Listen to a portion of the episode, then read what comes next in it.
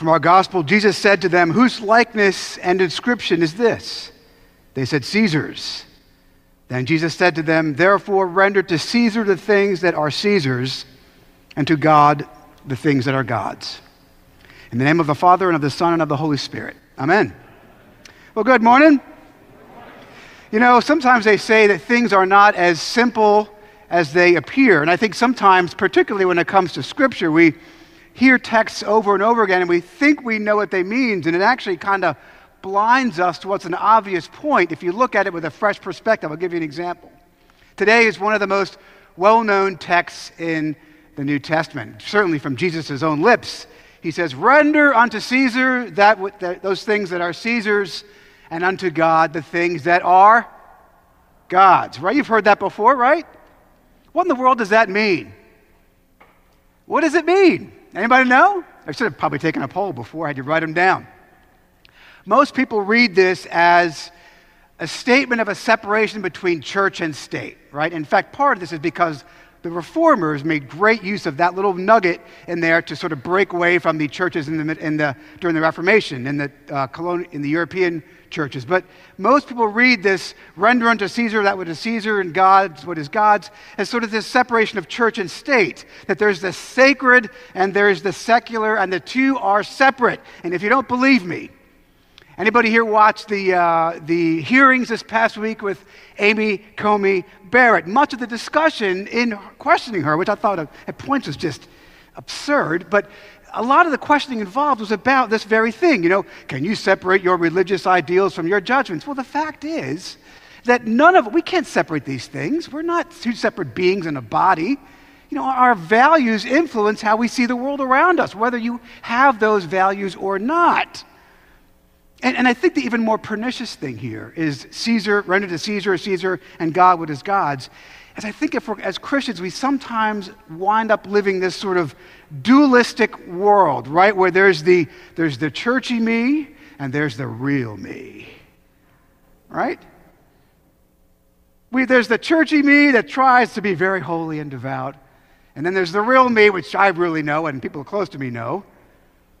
Eh, but the fact of the matter is, that's not, that's not at all what Jesus is talking about here. I mean, Jesus' words seem to offer us a way out, right? A little bit of wiggle room that we can be one way on Sunday and another way in the rest of the week. We can separate our political or our, our religious views from our political views. Nonsense.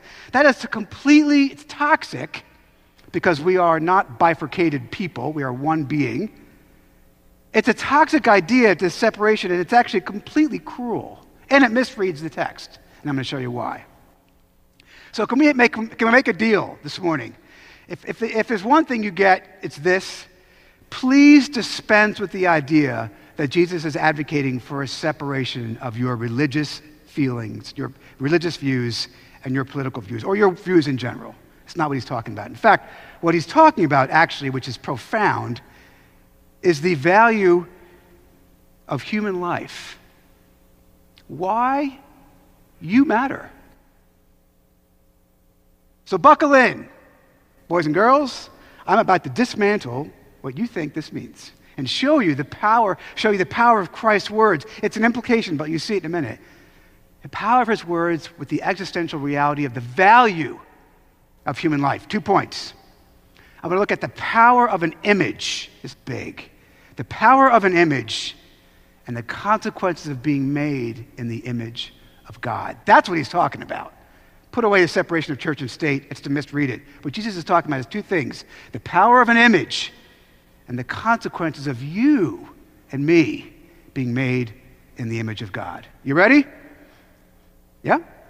It's hard to read people when you're wearing masks. I keep saying that.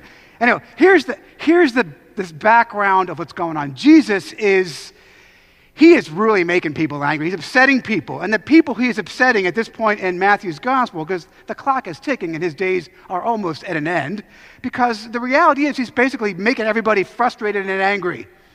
And it's interesting, the two people, the groups of people he's frustrating are, oddly enough, the religious leaders of the day, the Pharisees, and the governmental leaders, the Herodians. He frustrates, Jesus frustrates equally both church and state. which is remarkable if you think about it. You know, we have this idea, another idea which I hope you've dispensed with long ago gentle Jesus, meek and mild. Nonsense, man. He is making everybody, he is spinning up the whole thing. He has overturned the apple cart. Everybody just can't wait to get rid of this troublesome Jew from Nazareth. And if you know anything about what's going on in the context here, the Herodians and the, and the Pharisees were, man, always banging heads, right? Except now they have got a common enemy, and his name is Jesus. You with me? So you're like, all right, how are we going to rub this guy out? Now remember something. This is important. The Jews at this period of time are, Israel is occupied territory. If you don't know your ancient Near Eastern history, the Romans had conquered it, had conquered the area, and now the Jews, all of them, including Jesus, live under Roman occupation, kind of like the Poles in Nazi Germany, right? They were there, they were a people group, but they were under oppression by the Nazis. The Jews are there, trying their best to live their lives as faithful Jews under Roman occupation. That's the background here. And these, these you know, church and state now gang up. You know, the enemy of my enemy is my friend kind of thing uh, the enemy of mine. And so they gang up church and state and they go to ask Jesus a loaded question. You wouldn't know this, but I'm going to tell you why it's loaded in a minute. They say to him, Hey, Jesus, hey, you know, you seem to be, uh, they throw some, some ridiculous sort of platitudes at him. We know you are holy and righteous. Yes, spare me. But then they say to him, Hey, here's one for you. Hey, Jesus, yeah? Is it lawful to pay tax to Caesar or not? Now, he's not, this is not just like, you know, taxes like you and I are thinking about. It's actually, the question here is a trap. Here's why. If Jesus says, yes, pay taxes, the religious leaders say, the Pharisees say, aha, we knew it. He's a traitor. Right? If he says, don't pay taxes, the Herodians say, aha, we knew it. He was a seditionist. He's against the Roman Empire. Put your hands behind your back, Jesus. We're taking you to jail for a room next to Willie Nelson. He's a tax evader. You didn't know that. Whatever. All right. So, but the funny thing, right? The funny thing is, you know, you, you cannot outsmart the Son of God. I know we all try. Some of us think we could pull it off. But you know, you can't outsmart the Son of God. He's God. And so Jesus says to them something which is so profound, it's going to make your head spin. He says to them, Here's the deal Render to Caesar that which is Caesar, and that which is God to God's. Now, that word render is a Greek word. I'll come back to it in a second. The Greek word apodidomai. And it means to give something to someone which they already own. To give back to somebody something which is rightfully theirs. I'll get that to that point in a second. But what Jesus is driving at here, and here's the money point. He says, Give to Caesar what is Caesar's, give to God what is God's. Show me this coin to pay the tax. Now, if you don't know this, this is actually super important. To pay the Roman tax, you had all everybody had to pay it, Jews and Romans. Anybody under occupation had to pay the tax. And the coin was called a census. And on that census coin was an image stamped with Caesar. His image says Tiberius Caesar, son of God, ruler of the kingdom. It is this, listen, this is the key to the whole text. He says, Show me this coin. It's got Caesar's image on that coin. And Jesus says, it, it is that image that gives that stamp value. It is that image that gives that piece of metal utility. It is that image of Caesar that allows you to pay the tax. It is that image of Caesar stamped onto that coin that turns a piece of metal into something valuable. Because not, on, not only because it has Caesar's image on it, the point is, Jesus says, render to Caesar what is Caesar's, render to God's what is God. And here's the point this is my point number one. That coin has value because it's got Caesar's image stamped on it. And Jesus' profound implication is that you have value because you have God's image stamped on you. That's why he asks for the coin. Because the implication here is look, you give to Caesar what's rightfully his, which is money, but you give to God, which has a stamp of him on it, which is you, your very person. Let me show you this. Well, let me ask you a question. I'm going to get, get into something here. Um, and this is a, well, it's not really a rhetorical question, but it's a real one. How many of you in this room believe that human life has value? Anybody? Couple in the back? Okay, good. How many of you believe that human beings have rights?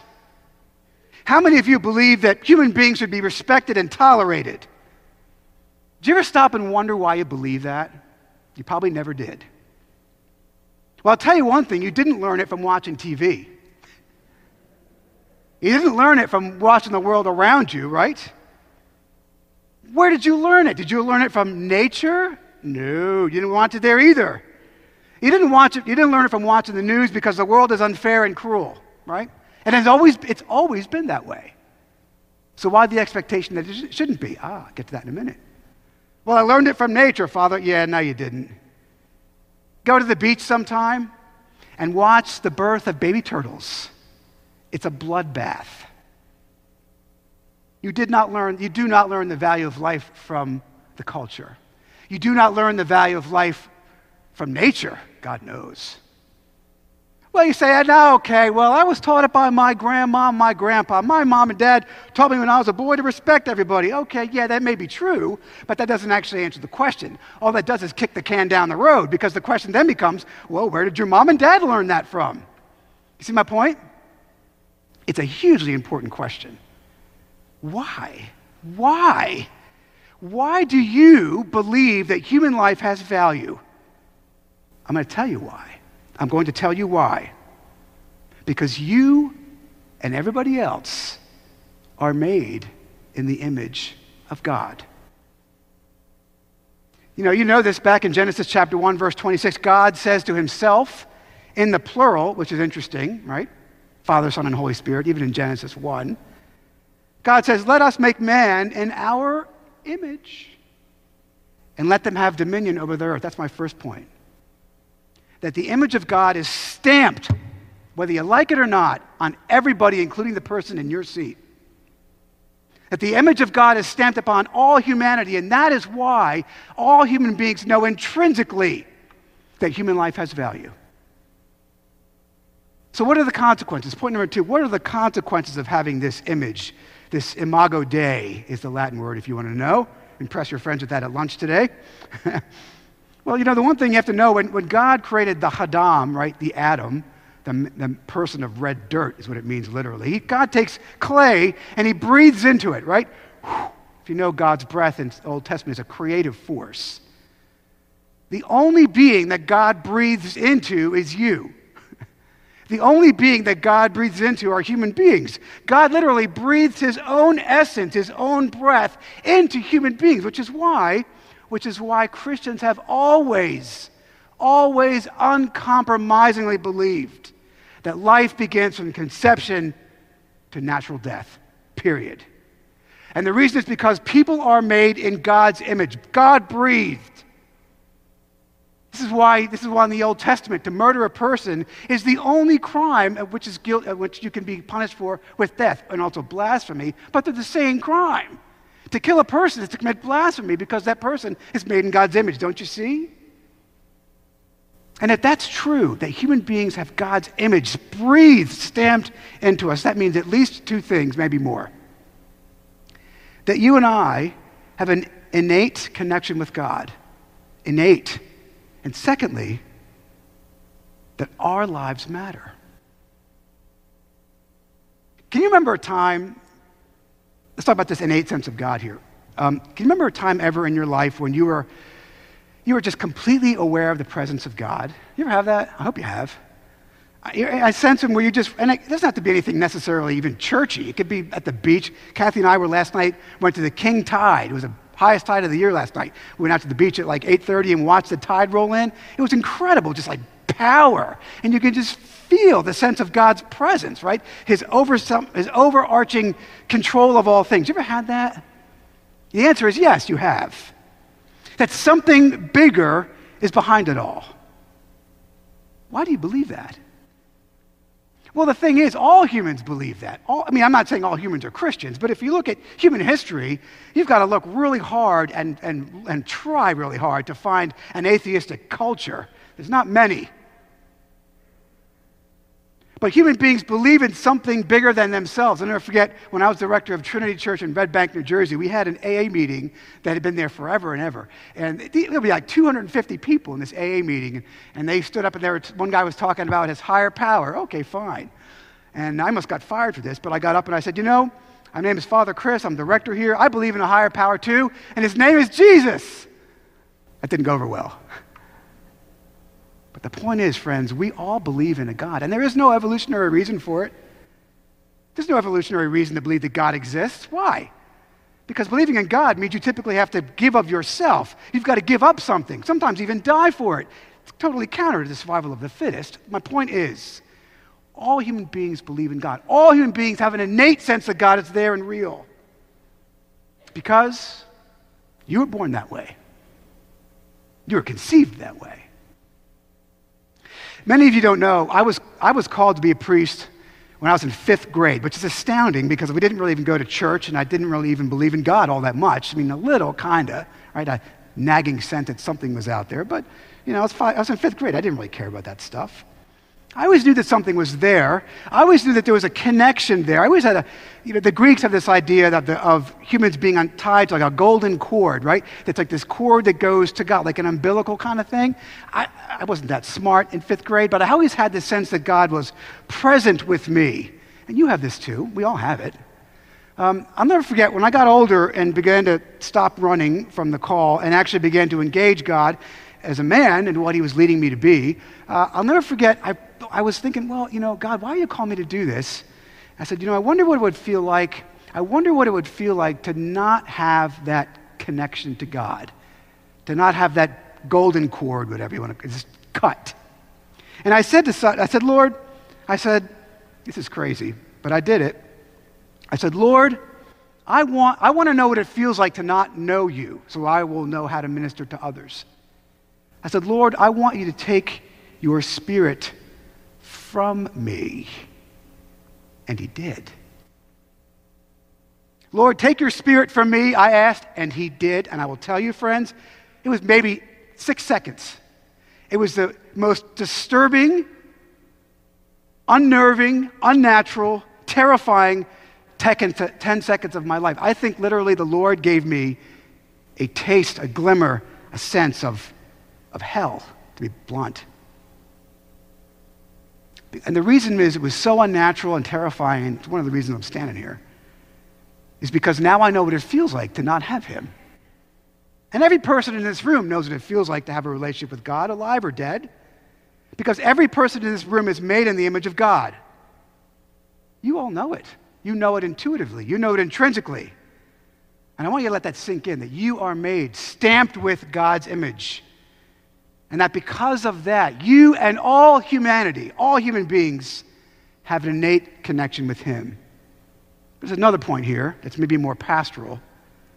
And that if you and all humanity, humans, are made in the image of God, that means that your life and my life and all lives matter.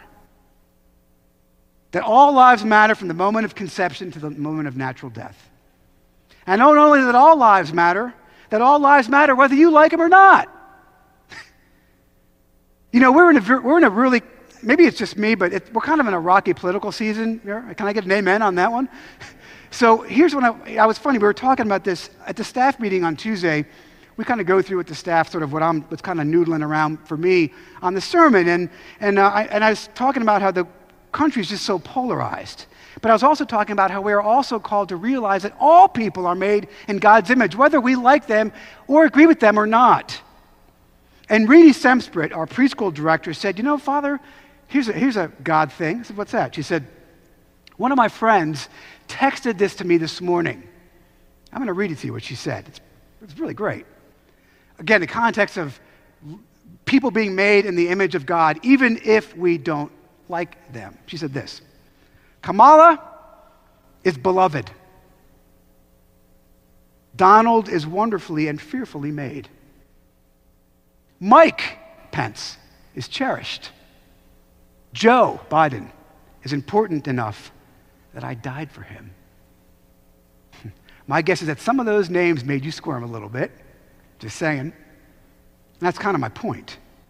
My guess is that some of those ma- words make you angry, and that's kind of my point too. Because Scripture is true. If all men and women are made in God's image, then all men are made, all women and, made, and men are made in God's image, whether you like them or not, whether you agree with them or not, even politically. Even politicians are made in God's image, friends. And to kind of rein that in and bring it in home a little bit, I want you to think of someone, I want you to think of someone in your life right now. Don't overthink it. It won't take much. Think of someone in your life, right, your life right now that's just not easy for you. That's really just causing you a lot of stress. Maybe it's a neighbor that doesn't clean up his dog from the front yard of your house. I don't know. Maybe it's somebody you're caring for health wise. Maybe it is political. Could be. Maybe it's one of your kids or your grandkids that you just have a really hard time with, man. know what? I'm going to give you a little bit of advice. Remind yourself of something. That person is made in God's image. James, in his epistle, writes the following. This is great. James 3 5. He writes, he's talking to the church. His brothers, with our mouths we bless, with our mouths we bless God our Father, and we curse others made in his image. Brothers and sisters, this should not be. And here's my pastoral point, right? That as a pastoral matter, when you find someone challenging, difficult, frustrating, aggravating, just remember that that person's made in God's image too. And the person, in some sense, the person that you were dealing with, has God's breath, image in them and on them. I'm not saying you have to like them. I'm not saying you have to trust them. What I'm saying is you do have to love them. And I'll tell you, that helps me. Just the other day, I was driving right over here, driving home from uh, uh, taking Gracie over to school, and there's a guy, a homeless guy in the street corner, clearly intoxicated. And it was like 10 o'clock in the morning, right? 9 o'clock in the morning. Clearly loaded, shirt hanging open, you know, just the guy's just a mess, right? And, I'm st- and I drive by the guy, I think, okay, roll him up and hit the gas. That's what went through my mind. Roll him up and hit the gas. But then I, the Holy Spirit reminded me, hey, you know what? That man is made in God's image. And it helps me. And it helped my heart, and it will help yours. Remember that people are made in God's image. It will help you, friends. And my final thing I want to talk on briefly here is I'm going to come back to a word I mentioned a minute ago.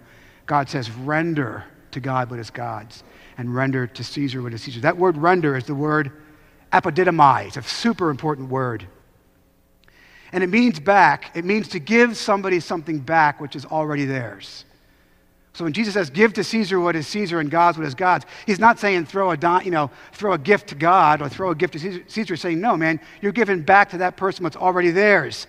It's kind of like, I don't know, it's kind of like, you know, you, you borrow your boss's battery from his drill for two months and never give it back. Right, Father Gritter?